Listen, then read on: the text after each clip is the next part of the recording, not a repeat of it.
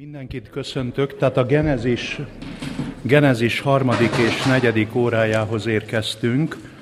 Az első 2 órán csak az első fejezetet néztük, mert ugye azt mondtuk, hogy a Bibliának a kezdete rendkívül tömör, ünnepélyes kezdet, de benne van minden, amire szükségünk van. Tehát ez a tömörségnek egy páratlan csodája.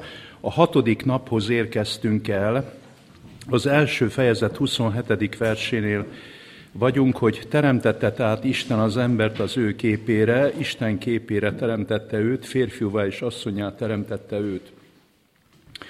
Ezután az ember teremtésével kapcsolatban még azt olvassuk, hogy az embert teszi Isten a föld urává, és meghatározza, hogy az ember hogyan éljen. Hát ebéd után vagyunk, ugye? Első fejezet 29. verse. Az ember hogyan él, mit fogyasszon az ember. Íme, nektek adok minden maghozó füvet az egész föld színén, és minden fát, amelyen maghozó gyümölcs van, az legyen néktek eledelül. Tehát a gabonafélék és a gyümölcsfélék az alapvető táplálékaink. Zöldségek itt még nem szerepelnek. Mindenkinek felhívom a figyelmét, hogy a zöldségeket először a 3. fejezet 18. verse említi, ami a bűneset utáni kijelentés. Tehát a bűneset után van szükségünk zöldségfélék fogyasztására, azokban van gyógyító erő. Az alapvető táperő megvan a gabonafélékben és a gyümölcsfélékben. Az első fejezetnek a kijelentés sorozata a 2. fejezet 4. versével ér véget. Aztán említettem, hogy a fejezet beosztás nem következetes. Tehát az első fejezetben itt van 31 vers, és a 2. fejezetben van 4 vers, összesen 35 versben mondja el a Biblia a földünk 6 napos, illetve 7. napon Isten megnyugvásának a teremtését, és a szerkezet pedig az, hogy ezután a 2. fejezet 5. versétől a 25. tartó versig rátér a 6. napra, tehát csak a 6. napot nagyítja ki, vagyis az ember teremtését. Tehát hogyan is áll akkor össze a teremtés történet a Bibliában? 2 fejezet, az első fejezet és a 2. fejezet első 4 verse az röviden elmondja a 6+1 teremtés történetet, és a 2. fejezet 5. versétől a 25. verséig pedig elmondja csak a 6. napon az ember teremtésével összefüggő dolgokat. Ezt azért kell ennyire hangsúlyozni, mert ez teológiai karokon általában úgy tanítják, hogy itt következetlen a Biblia, és többféle teremtés történetet férceltek össze. Nem tudják tudomásul venni azt, hogy az emberi beszédnek megvan egy normális menete, mégpedig az, hogy először egy nagy jelentőségű eseményről szólva röviden, vázlatosan mutatjuk be minden összetevőjében, és utána visszatérünk a legfontosabb mozzanatra. Tehát csak ezt kell tekintetbe venni, hogy a Biblia első 2 fejezetét megértsük.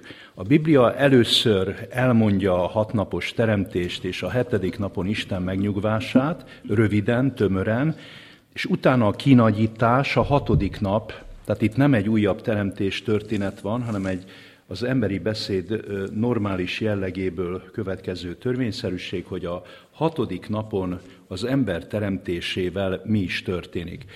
Itt nem annyira a történések fogják kitölteni a teret, hanem 3 alapvető dolog. Az emberi életnek 3 alapvető pillére van a Biblia szerint. Ha egy kicsit gondolkoznánk, mi magunk is össze tudnánk állítani, és akkor utána számon lehetne kérni, hogy a Biblia erről a 3 alapvető dologról mit is mond. Hát ugye, ha úgy visszaemlékezünk, hogy a történelmi tanulmányainkra, hogy mit is tanultunk a történelmi tanulmányunk legkezdetén, hogy mivel más az ember, mint a Földön minden más élőlény, mint a növények meg az állatok. Ugye mindenki visszaemlékezik, hogy a gondolkodással, ugye? Tehát, hogy semmelyik sem a növényvilágban, állatvilágban ilyen, hogy gondolkodás, lelkiismeret, tehát ilyen nem létezik. Meg kell találnunk azt a mozzanatot itt a 2. fejezetben, amely kinagyítja számunkra az emberi kultúra első nagy alappillérét.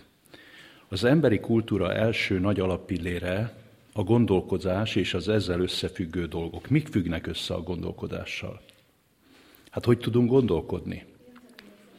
Úgyhogy bent ugye az agyunkban tudunk absztrahálni, tudunk megnevezni, tehát maga a gondolkodás egy rendkívül összetett dolog, az áll a fogalomalkotástól a beszédig sok mindenből. Benne van a megfigyelés, benne van az összehasonlítás, benne van az emlékezés. Tehát ami szerintem a Földünkön az egyik legnagyobb csoda, amit Babics Mihály így fejezett ki, hogy van-e nagyobb dolog a gondolatnál.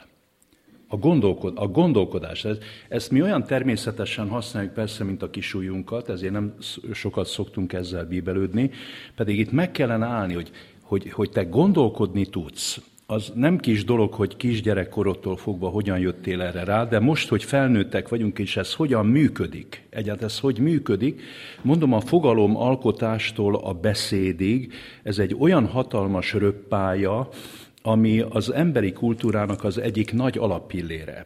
Ez a második fejezet 19. versétől kap jelzést, de csak jelzést, de fontos jelzést.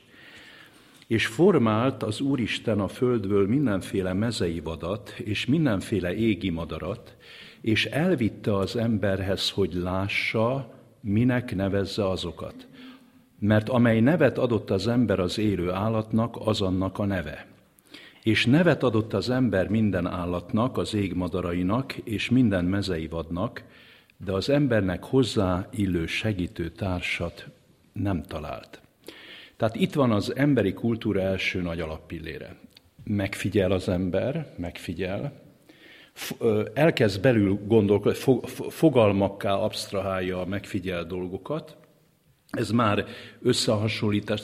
Mondom, hogy ez egy olyan döbbentes nagy dolog, hogyha valaki egy általános nyelvészeti vagy nyelvtörténeti könyvet kezébe vesz, mindig úgy kezdi, hogy ezt nem tudjuk, hogy ez hogy alakulhatott ki. Ez egy óriási titok és csoda, hogy mi emberek hogyan is tudunk gondolkozni. A Biblia azt mondja, hogy Isten tett erre képessé bennünket, mégpedig ilyen egyszerű módon, hogy nem ő adott nevet a dolgoknak, hanem az embernek bemutatott dolgokat, növényeket, itt azt mondja, állatokat is elvonultatta előtte, és kérte az embert, hogy feszítse meg ezt az Istentől kapott gondolkodását, és próbálja ezeket megnevezni, próbálja viszonyba hozni, kapcsolatba hozni. Tehát az emberi kultúra első hatalmas alappillére a fogalomalkotás, a gondolkodás és a beszéd. Fogalomalkotás, gondolkodás és a beszéd. Ezt adja Isten az ember számára. Rögtön társítja hozzá az emberi kultúra második nagy alappillérét, mert mondja a végén, hogy hozzáillő segítő társat még nem talált. Ennek több kijelentése is van, például már a 18. vers is azt mondja, hogy és mondta az Úristen, nem jó az embernek egyedül lenni, szerzek néki segítőtársat, hozzáillőt. És akkor a 21. verstől pedig bocsátott tehát az Úristen mély álmot az emberre, mármint hogy Ádámra, ugye az Ádám az ember, és ez elaludott, akkor kivőn egyet annak oldalbordái közül, és hússal töltötte be annak helyét. És alkotta az Úristen azt az oldalbordát, amelyet kivett az emberből, asszonnyá, eredeti héberben ugye az is, a férfi, az issá, az asszony, tehát ugyanabból a szógyökből van képezve. Tehát ez is egy érdekes dolog. Később már, amikor ezt jól fordították magyarra, akkor a magyar nyelvben is ezt próbálták érzékeltetni, és így fordítja Károlyi már, hogy ember és asszonyember. Asszonyember. Tehát már múltkor is mondtam, hogy az asszonyi állat kifejezés, senki ne értse félre, az nem annyit jelent, hogy az asszony állat, hanem annyit jelent, hogy a régi magyar nyelvben csak atett képző volt, ásés képző csak a nyelvújítás kora óta van. Az asszonyi állat, ez mai magyar nyelven így lett, elmondja, hogy asszonyi élőlény. Asszonyi élőlény, aki fennáll. Áll, fennáll, állat. Az állat lényegileg élőlény, Jelenések könyvében is, ugye az a négy lelkes állat, az nem állat ott sem, hanem élőlény. Tehát ezzel csak viccelni szoktak, hogy asszonyi állat, ez már akkor sem állatot jelentett, most meg tudnunk kell, hogy ez a régi magyar nyelven egyszerűen élő lény jelentésben szerepel, de ez a korrekt fordítás. Ha az Isa az a férfi, tehát az Ádám, Issá ugye az a nő, akkor ember és asszony ember. Lehetne nőembernek is, de hát ezt csak Erdélyben mondják. És mondta az ember, ez már csontomból való csont és testemből való test, ez asszony embernek neveztessék, mert emberből vétetett. Annak okáért elhagyja a férfi az ő atyát és anyját, ragaszkodik feleségéhez, és lesznek egy testé. A felolvasott 4-5 bibliavers a második nagy alappillért nevezi meg. Tehát ezt a 3 alappillért nagyon szépen kérek majd mindenkit, hogy ezt pontosan tudja, mert én ezt még államvizsgán is komolyan veszem, nem csak ennek a tárgynak a számonkérésében. Egyáltalán ezen alapul az ember élet. Az első alappillér tehát a gondolkodás, fogalomalkotás, beszéd. A második alappillér az, hogy társas lények vagyunk. Az alapvető viszony az a nő-férfinek a házassága, de nyilván emellett a barátság és egyéb más emberi kapcsolatok is ugyanolyan súllyal eshetnek a ladban, tehát nem egyedül létre teremtett lények vagyunk, mert maga az Isten mondja, hogy nem jó az embernek egyedül lenni. Tehát ő maga, az Isten mondja ki ezt, aki nem ember, de tudja jól, hogy a teremtménye mit érez. Én szerzek néki, tehát ő vállal biztosítékot, hogy minden ember számára szerez társat vagy társakat. A segítőtárs, mint házastárs, ugye a házasság legalapvetőbb viszonyát jelöli meg, hogy segítőtárs, hogy hozzáillőt. Ez 4 kijelentést tartalmaz, ez a 2.18, és 3 kijelentést tartalmaz a 2.24, mert a házassághoz vezető utat is megjelöli, tehát a házassághoz vezető útnak is 3 része van. Az első szakasz, amikor az ember el tudja hagyni az apját és anyját, tehát magyarul önálló gondolkodásra képes, amikor az ember önállóan gondolkodik, és önállóan is keresi meg a pénzt, amiből megél. Amikor a második szakaszban az ilyen ember, hogyha megismer valakit, és nem csak lángra gyullad iránta, hanem azt mondja itt az ige, hogy ragaszkodik hozzá. Tehát annyira jól megismeri, hogy elképzelhetetlennek látja már az életét nélküle, és itt ugye ragaszkodikba az eredeti héber az összeragasztani. Tehát ami össze van ragasztva, azt nem lehet már szétszedni. Ezért mondja később a Biblia, és Jézus ezt meg is erősíti, hogy amit az Isten egybe szerkesztett, az ember szét ne válassza, mert odáig kell a másik embert megismerni, ha valaki meg akar házasodni, hogy teljesen biztosra kell menni, itt a 99% nem elég, ragaszkodni kell a másikhoz, és utána, miután egymást bebiztosították erről, hogy ragaszkodnak egymáshoz, és hűséget fogadnak egymásnak, azután mondja csak a Biblia, hogy lesznek ketten egy testé.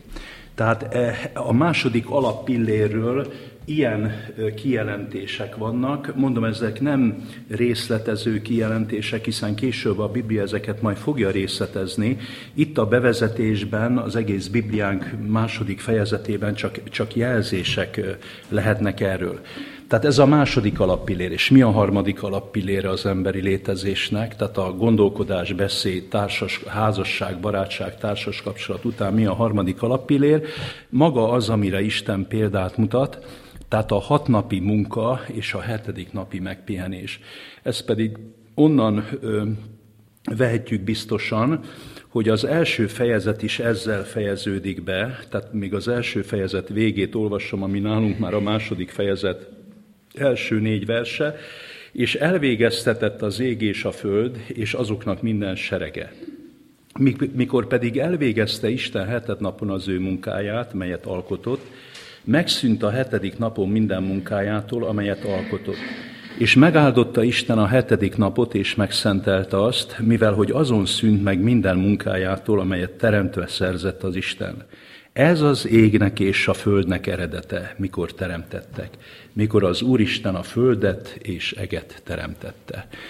Tehát mondom, ez a 3 alappillér. Gondolkodás és beszéd, társas kapcsolatok, házasság és barátság, És a harmadik a munka és a pihenés, szabályos váltakozása. Ez az a három emberi alappillér, amely nélkül nem lehet méltó emberi életről beszélni. Ha az egyik alappillér is meggyengül a három közül, végzetes a következménye. A kor, amelyben élünk, azért veszélyes kor, mert azt látjuk, hogy mind a három alappillér megrendült. A gondolkodást és a beszédet a tömegmanipuláció és az emberi tömegekre való ráhatás a hírköző eszközökkel annyira meggyengítette, hogy tényleg úgy van már, hogy ezt már mindenki mondja is, hogy az emberekből kilugozzák a gondolkodást és az értelmet. Egyszerűen az emberek bábokká változnak, nincs önálló gondolkodás, és ha nincs önálló gondolkodás, az emberek csak sodródnak, leúsznak a csatornán.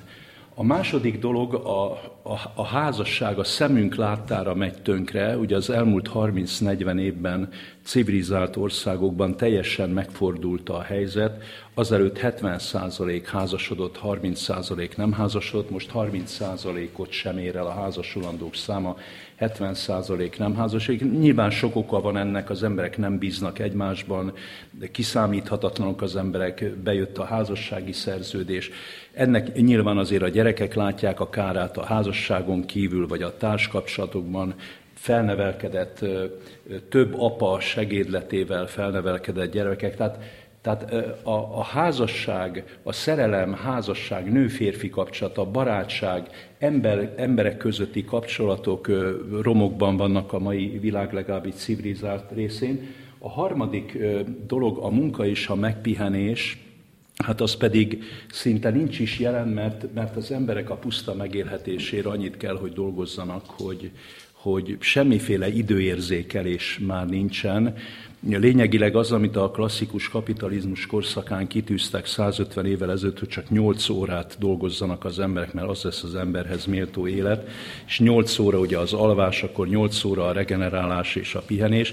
Ennek már nyomokban sem látjuk a jelenlétét, hiszen most általában az emberek 10-12 órát dolgoznak, nem ritkán még ennél is többet.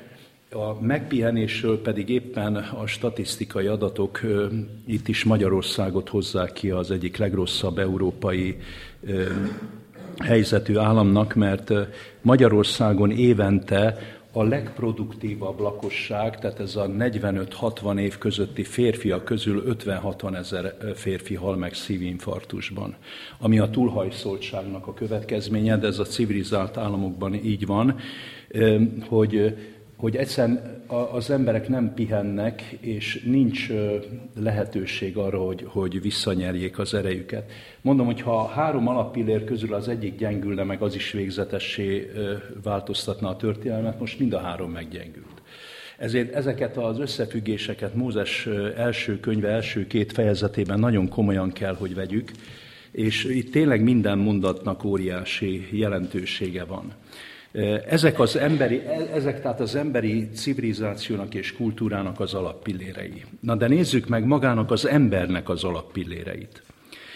A második fejezet 7. versében olvassuk azt a nagy jelentőségű mondatot, ami az emberről a Bibliának talán a legnagyobb mondata. És formálta az Úristen az embert a földnek porából, és lehelte az ő orrába életnek lehelletét, így lőn az ember élő lélekké. Ugye azt gondolom, hogy ezt az Etika című tantárgyban már egy kicsit tanultuk, de itt újra elismétlem azért. Ki is az ember? Ugye az angolok a maguk hűvös eleganciájával már 30-40 évvel ezelőtt kiszámolták, akkori értéken azt hiszem 27 penit érünk. Tehát 27 penit érünk. Ugye az emberben ugye 70-80% víz van, hát az nem olyan nagy összeg.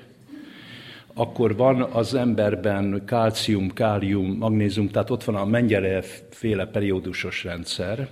Ezt ők összeadták, ezek a derék angolok, és kijött, hogy ennyit érünk. Tehát ez pár száz forint. Az embernek az összetevői pár száz forint.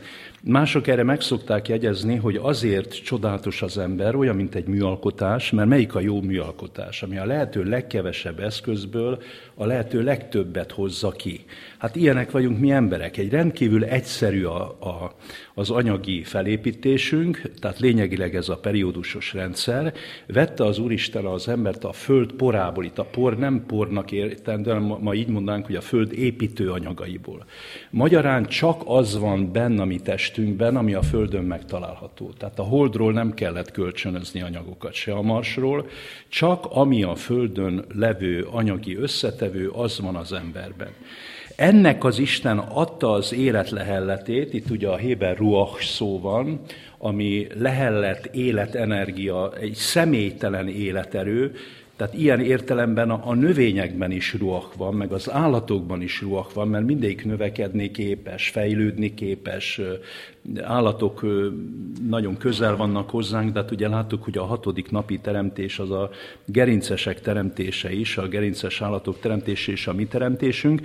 Tehát az Isten adott mindenkinek erőt az élethez, de ami ezután következik, hogy így lőn az ember élő lélekké, itt van ez a különleges kifejezés, mert ugye itt nem ugye a ruach van, tehát nem a ruach kifejezés, valami mondom személytelen életerő, hanem van a nefes hajjá.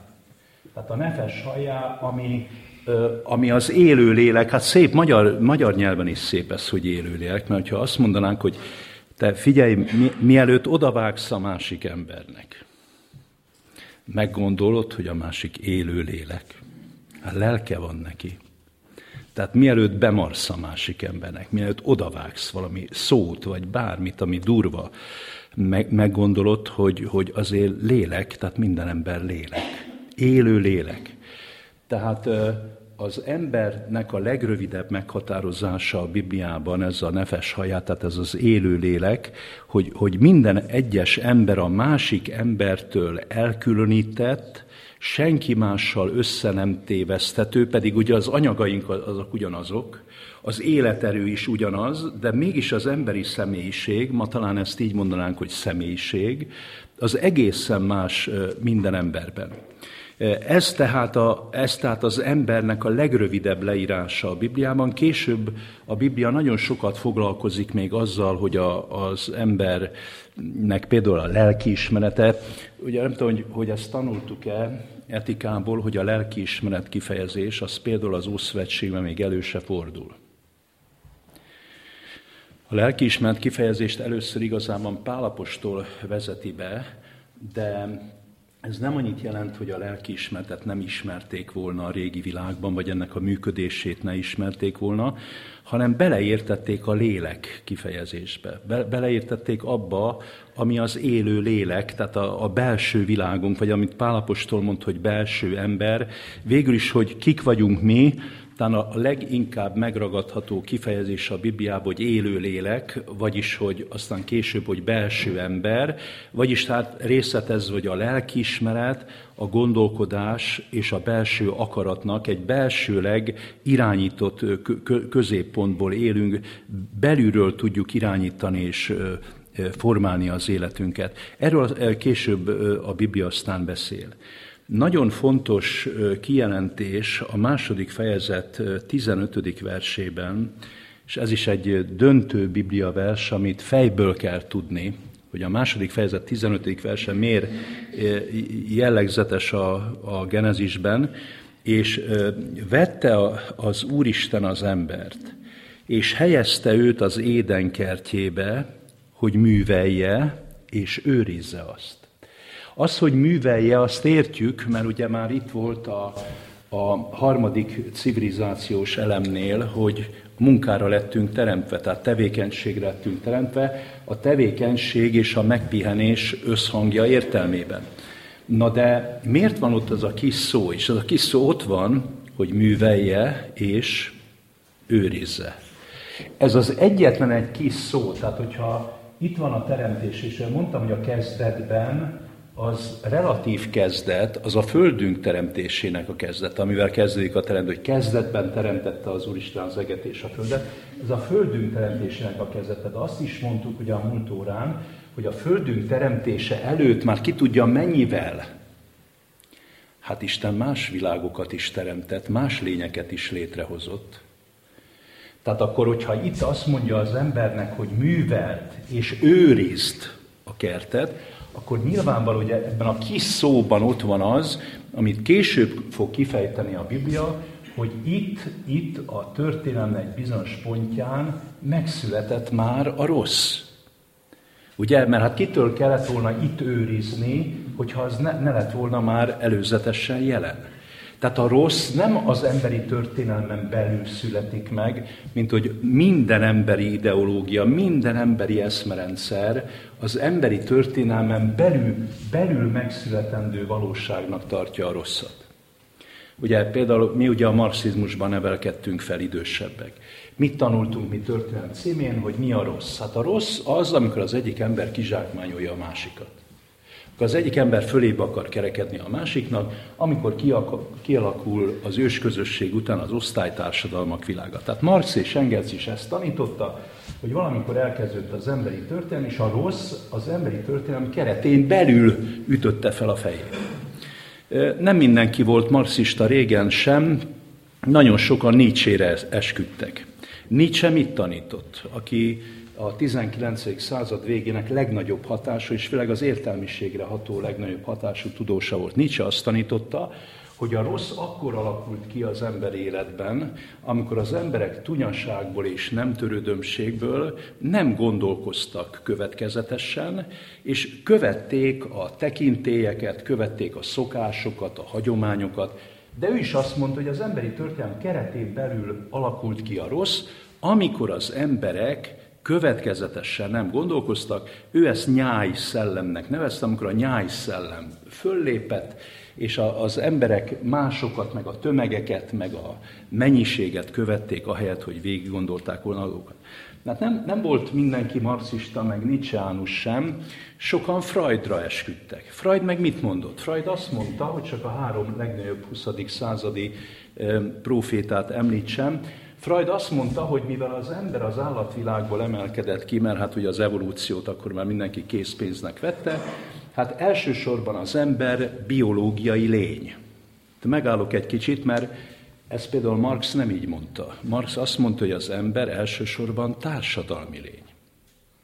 Nem biológia. Elsősorban az embert nem a biológikuma magyarázza meg, hanem a társadalomban való ténykedése, hogy milyen szociális szempontból hogyan helyezi el magát. Nietzsche se azt mondta, hogy az ember elsősorban biológiai lény, hanem azt mondta, hogy az ember elsősorban gondolkodó lény, csak az a baj, hogy az emberek nem gondolkoznak. Minden rendben van az ember élete, csak a legfontosabb dolog nincs rendben, hogy nem gondolkoznak. De Freud azt mondta, hogy az ember elsősorban állat, tehát ösztön, az ösztönélet a legfontosabb. Az ösztönéletben pedig a táplálkozás és a fajfenntartása a legfontosabb. Tehát az emberi életben a legfontosabb az, hogy enni, inni kell, és a nemi ösztönöket ki kell élni, mert enélkül az ember nem ember. És mi hozta létre a rosszat a történelemben?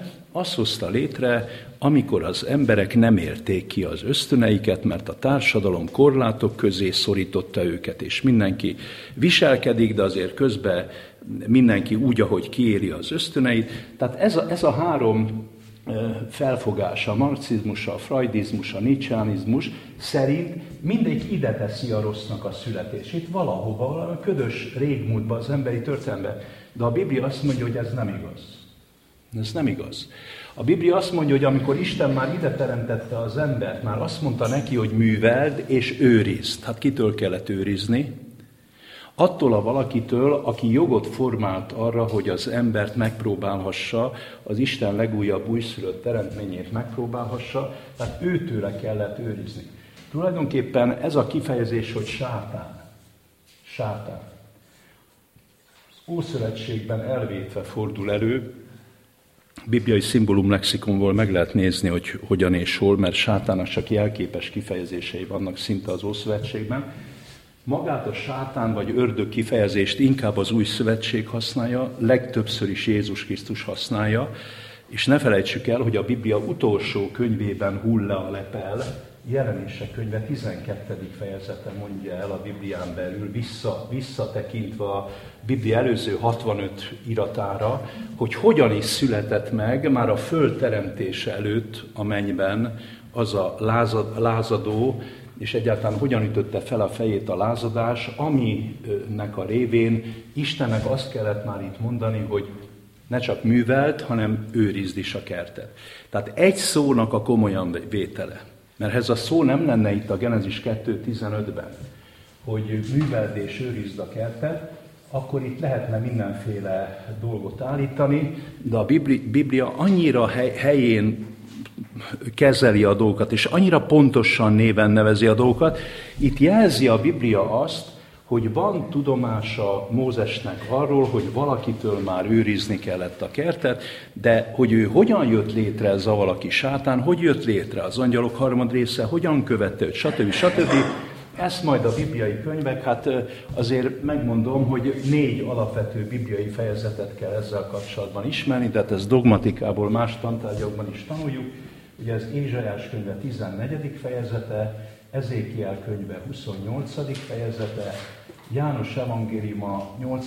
fejezet 44. verse és Jelenések könyve 12. fejezete. Tehát ez a 4 Biblia vers az, ami visszatekint, és érdekes visszatekintések, ugye Babilónia királya, Tírus királya visszatekintő proféciák, itt Jézus kijelentése, és a legnagyobb azért a Jelenések könyve 12. fejezete, azért is írtam első helyre, ami a rossznak a keletkezéséről, a módjáról, mert ugye a miértre nincs válasz,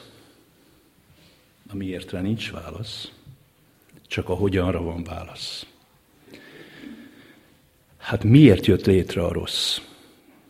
Ha erre értelmes magyarázat lenne, akkor a rossz nem lenne rossz. Ezért a Biblia erre soha nem ad választ. Egyedüli könyv a Biblia, amely a rossznak a végső okára, a miértjére, hogy mi oka volt annak az angyal fejedelemnek, hát éppen még fejedelme is volt az angyaloknak, hogy szembeforduljon Istenem. Mi oka volt? Hát semmi oka nem volt. Akkor miért jött létre? Azért, mert a rossz irracionális, a rossz az értelmetlen. Ha én meg tudnám mondani azt, hogy azért jött létre, mert az Istenben valami fogyatékosságot talált, vagy mert ő volt valamennyire fogyatékos, és úgy gondolt, hogy Isten kezéből nem kerül ki tökéletre, stb., akkor azt mondhatnánk, hogy a rossznak van értelmes oka, magyarázata. A Biblia az egyedüli könyv, ami határozottan állítja, hogy a rossz értelmetlen. Nem kellene, hogy itt legyen, botrányos. És ezt nem csak elvileg állítja a Biblia, hanem gyakorlatban is arra szólít fel bennünket, hogy a rosszal ne egyezzünk ki. A rosszra ne keressünk magyarázatot, ne írjunk menlevelet, a rosszat fel kell ismerni, fel kell venni a küzdelmet a rosszal szemben, és le kell győzni. De a rosszat, hogy ezért, azért, meg kell, hogy legyen, meg szükségszerű, meg így, meg úgy, tulajdonképpen aki a rosszra értelmes magyarázatot ad, az a rossznak létjogosultságot ad. Márpedig a Biblia szerint a rossznak nincs létjogosultsága. Isten elszenvedi, eltűri a rosszat, de egyszer végleg meg fogja semmisíteni a rosszat, de Isten nem a hatalom eszközéhez nyúlt elsősorban. Isten azt szeretne, hogy minden értelmes lény lássa azt, hogy a rossz az rossz, hogy a teremtéshez nem tartozik hozzá, mert Isten egyik kezével, ha teremtett, a másik kezével nem lerombolni akarta, amit teremtett. Isten csak életet teremtett. A rossz pedig az élet pusztítása, a rossz az igazsággal szemben az igazságtalanság, és a jósággal szemben a gonoszság. Semmi keresni valója nincs itt ebben a világ mindenségben. Nevezi még a Biblia ellenségnek is, amikor Pál apostol azt mondja, mint utolsó ellenség töröltetik el a halál. Ugye, mert a rossznak sok minden következménye van, az egyik legborzalmasabb következménye az élet teljes leépülése, a halál. Ez is jelzést kap egyébként a 2. fejezetben, hogy a gondolkodó embernek az Isten tudomására hozta, hogy lesz ilyen, hogy a rossz megjelenik és meg akarja próbálni az embert, lesz ilyen, hogy a rossz maga mellé akarja állítani az embert, és az Isten mindent úgy készített el, hogy az ember és az emberi világ ne ismerje meg a rosszat, főleg ne próbálja ki a rosszat. Ugye a 2. fejezetben olvashatjuk még az előzményeket, hogy Isten az Édenbe, ugye az Éden az perzsa származású héber szó, a paradicsom az pedig görög kifejezés, de a kettő az ugyanaz. Tehát általában a magyar nyelvben azért írjuk nagybetűvel, hogy ne a paprika melletti paradicsomot asszociáljuk. Tehát az Éden egyenlő paradicsom, mind a kettőnek a jelentés annyit jelent, hogy kert. A kert olyan értelemben, nem olyan kert, mint most itt kinézek, aztán van itt egy kis kert, vagy előkert, hanem a kert olyan értelemben, hogy, hogy látjuk Egyiptomot és a közel-keletet, így szokták mondani, hogy ez a termékeny félhold értelmében, tehát az emberiség bölcsője ezen a területen ringott, ezt nevezi a Biblia, 4 folyót is megmond, ugye az egyik folyó a Nílus, azért mondom ezt, hogy mondjuk a Nílustól a Tigrisig és Eufráteszig, tehát körülbelül ez a mai Líbia, Egyiptom, Irak, Irán, Szaúd-Arábia, tehát érdekes módon, ahol most a legnagyobb sivatag van, ahol az egész földgolyóra ránézzünk, akkor a legnagyobb sivatagos részek vannak még itt a Szaharáig is kinyúlva. Itt volt az emberi történetnek a legpompásabb része. Ez volt a paradicsom. Innen kell, hogy folytassuk.